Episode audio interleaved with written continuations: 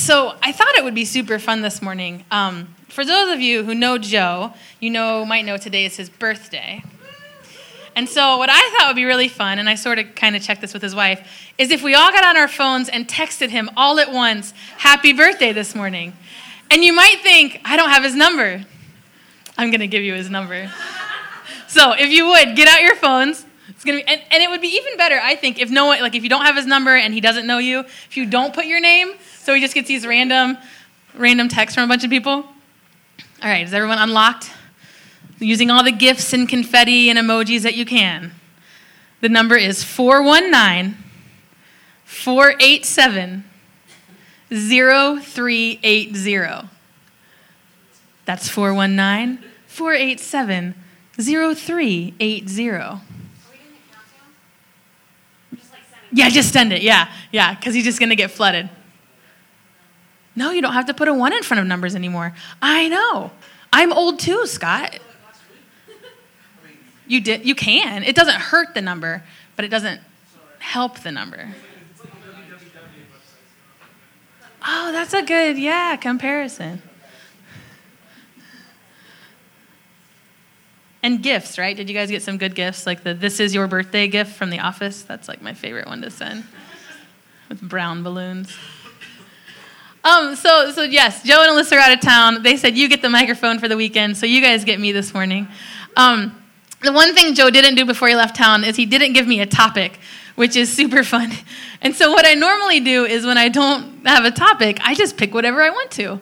Um, and so I prayed on this don't worry, I talked to Jesus. And uh, Jesus laid this word on my heart, and I hope that it's a good word for you this morning. And the word is holy and holiness. And so we're going to dive into what does it mean that God is holy. And when the word was laid on my heart, it felt really weighty because I'm like, that feels real churchy. It feels like a really big church word. Holy does. And so I was like, Are you sure, Jesus? Because to me, there's like two perceptions of this idea of holy that um, could really be fed in not a great way. The first perception of church and Christians is um, that we have this ethical, moral, social, behavioral demand that's required of us, and no one can actually reach it. And it's very unappealing. That's why it's a misperception. And so to talk about God being holy can be very off putting, right? To like perpetuate that. So I don't want to do that. And then the other one is just that. Um, that you can't have fun when you're a Christian because God is holy and so you are holy. And, and that's why we just got through the Serious Fun series, right? That you can have a great life and, and have a lot of fun following Jesus and all that's well and good. So I wasn't as concerned with that, but Jesus and I went back and forth about this. Of all the things I could talk about, this is what he said you're going to talk about. And I said, Are you sure? And he said, Trust me. Okay, Jesus. So we're going to dive in there because the truth is, God is holy.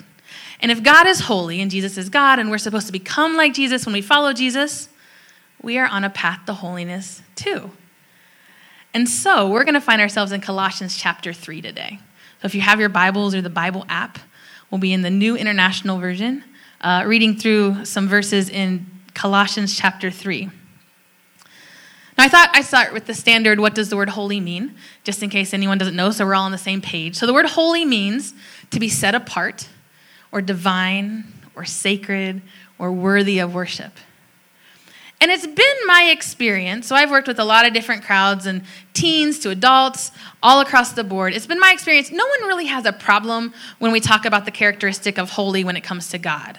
Because if we're going to believe in a spiritual being who's all knowing and all powerful and all present, right, holy just kind of fits in with that. Of, of course, he's holy if he can be all places at all times and all things.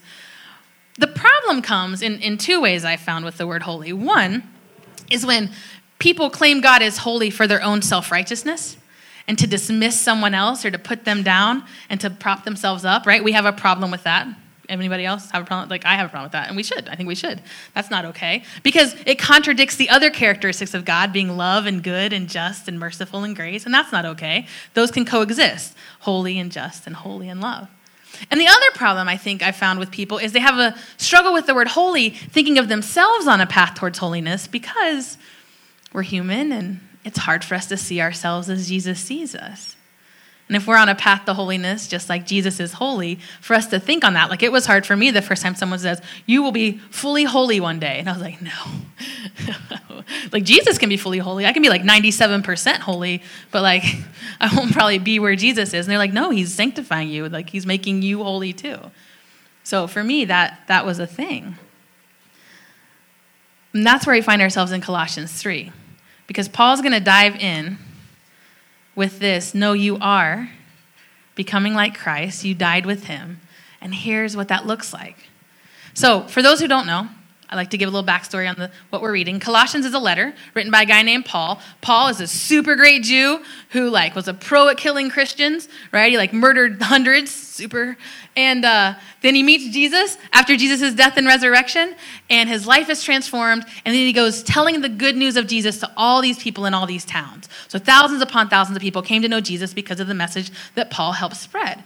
And so he'd go to a town, he'd tell a bunch of people, those who believed said, hey, we should keep getting together and praising God. And so they became a church. Then he'd go to another town, a bunch of people believed, and they became a church. Then he'd go to another town. And so all the while, Paul's planting these churches, other churches that he planted prior to the one he's at currently, he'd write letters back to and say, Hey, I heard these things are going on, or Hey, I think you need reminded of some things, or Hey, I'm going to totally chastise you for this crazy shenanigan you're trying to pull over here.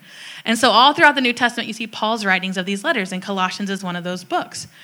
And in chapter 3, he's talking about what does it mean to live a holy life. So, let's pick it up in verse 1. He says, Since then, you have been raised with Christ. So I'm going to pause because this is a letter for believers. I think that's important to know. A lot of times when we who follow Jesus, and I don't know where everyone is in this room, but, but when you say you follow Jesus, sometimes we want people who don't follow Jesus to follow the ways of Jesus when we don't remember they don't follow the same God, so they don't have to follow the same ways.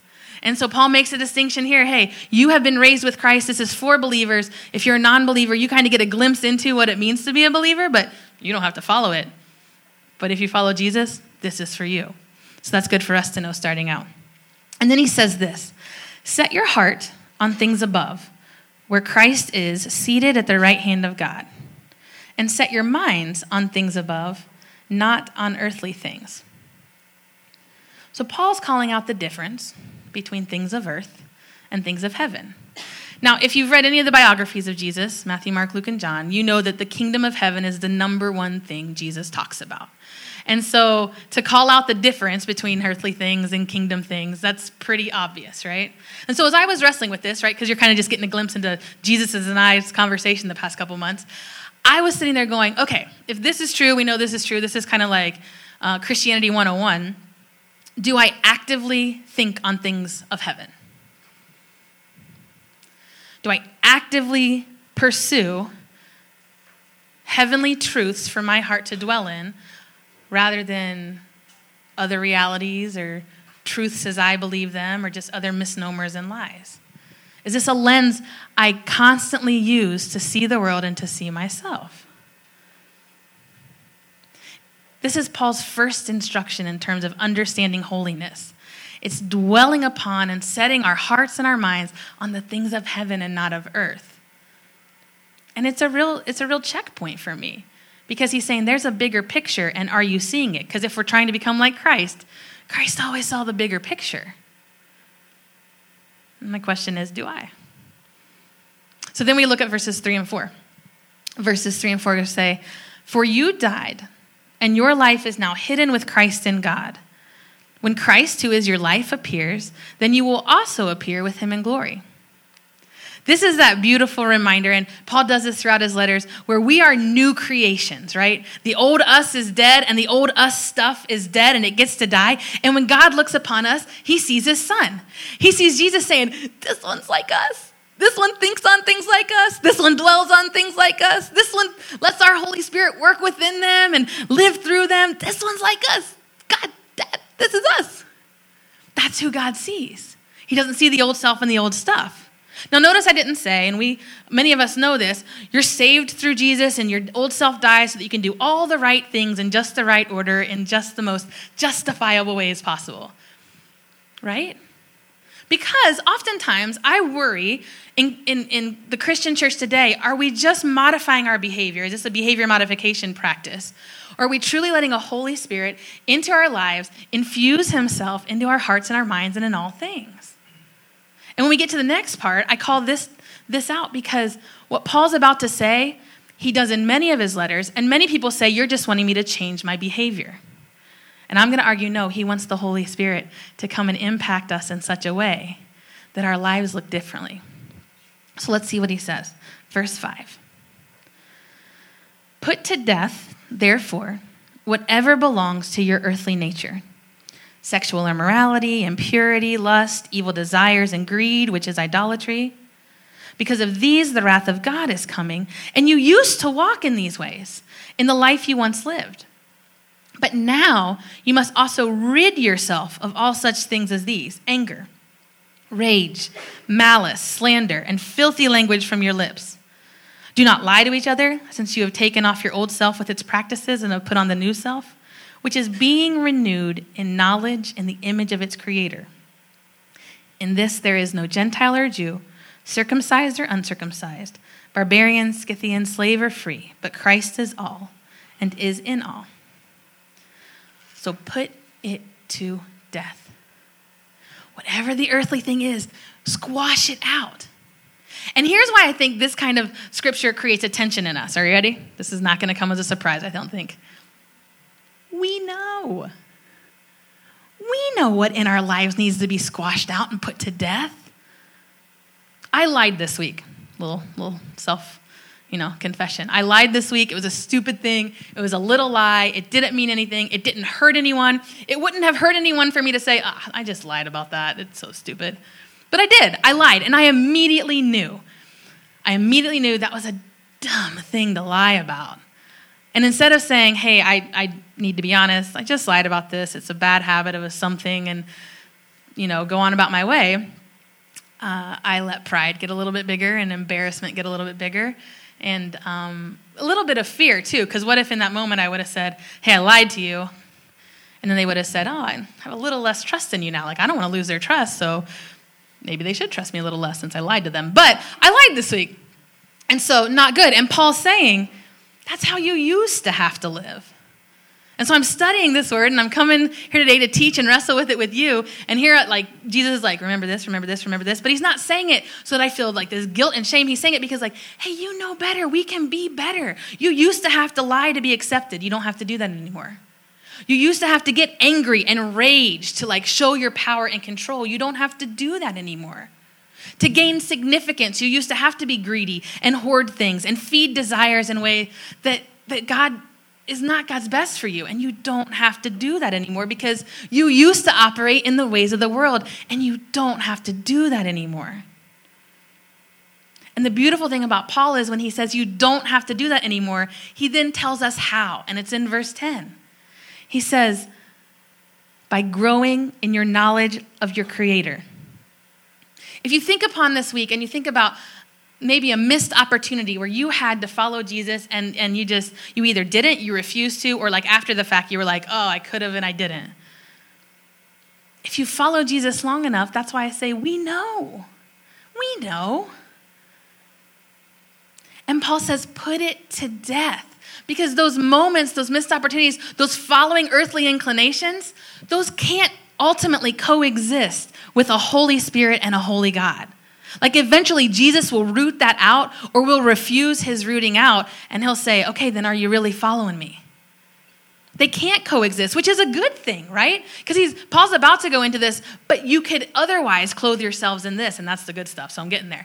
But in the meantime, you need to remember that these things need to be put to death because they're not good for us. And if we don't know, verse 10 says, then grow in a knowledge of God and learn and grow in a relationship with Jesus and listen. And if we know and we don't care, I'm going to say that's still a trust thing with you and Jesus, where you're still growing and he's still walking with you. And me. Liar. When we say yes to Jesus, we become a new creation, right? Immediately. We are a new creation. We have His Holy Spirit inside of us. But it's a process. In verse 10, it says we are being renewed, where it's a process. We first learn as new creations to crawl, and then we walk, and then we run. So Jesus is with us through that. You know when I'm following Jesus best and I'm like farthest from wanting to sin? When I'm just deeply immersed in God. Whether that's I'm reading my Bible or I'm in worship with you are like I don't really want to sin right now. I'm in front of all of you people, right? Or I'm in relationships or community that show me that God is love and Jesus is central. Like I don't want to sin in those moments. Like it's furthest from my mind. So, on this path to holiness, Paul says, first and foremost, set our minds and set our hearts on the things of heaven, not of earth. And then, of those things of earth, point two, put them to death. And then he reminds us why. And this is the good stuff. All right, let's look at verse 12. Therefore, as God's chosen people, holy and dearly loved, clothe yourselves with compassion, kindness, humility, gentleness, and patience Bear with each other and forgive one another. If any of you has a grievance against someone, forgive them as the Lord forgave you. Look at just those words in verse 12. We get to do and be these things. That's the beauty of the holiness of God we get access to when we follow Jesus the most compassionate, the most humble, the most peaceful, the most gentle, the most forgiving, the most patient being who has ever existed. And there's an abundance. It just overflows from him. He can't help but be these things. And when we're becoming like him, we can't help but bask in it if we embrace it. Scripture like this often can be used against a lot of people. And it can be used as one of those do and don't lists, right? Don't do this, but do this. Don't do this, but do this, right? But when it's seen in the light of the knowledge of Jesus, it becomes light in the midst of darkness. I believe it becomes hope in the midst of despair and possibility when things seem impossible. Because think about it if I have an anger problem, that can't coexist in the long term with the following of Jesus. And as I go deeper, his spirit is going to make me new. I have lustful desires. Those can't coexist with Jesus because what was po- impossible to overcome is now possible as I dwell in the knowledge of him and his goodness. And let's not miss what Paul says before he gets into all that. Look at verse 12. Paul reminds the people of this church that they were three things they were chosen, they were holy, and they were dearly loved. We are chosen. God's not stuck with us. He's not like, oh, well, okay, I guess Sarah, you can be my daughter. you know? He chose us. We are holy, we are set apart and created for a different kind of way. And we're dearly loved no matter what. It's the beauty of the gospel message. If you listen to any Brene Brown, do you know what happens when a person is chosen to be fully known and deeply loved? When they are safe, safe to be completely who they are? All that stuff of the world, all that earthly stuff, they can put to death. Because when we're in those relationships and in those spaces and in, in that community with God, we get to go to those very rare, safe, sacred, worship filled places where we can just be ourselves no matter what. Our old self stuff pops up. We're loved no matter what. And the earthly stuff isn't able to thrive, it's just not able to even survive. How great is that? That's what it means to be possible in the face of impossible.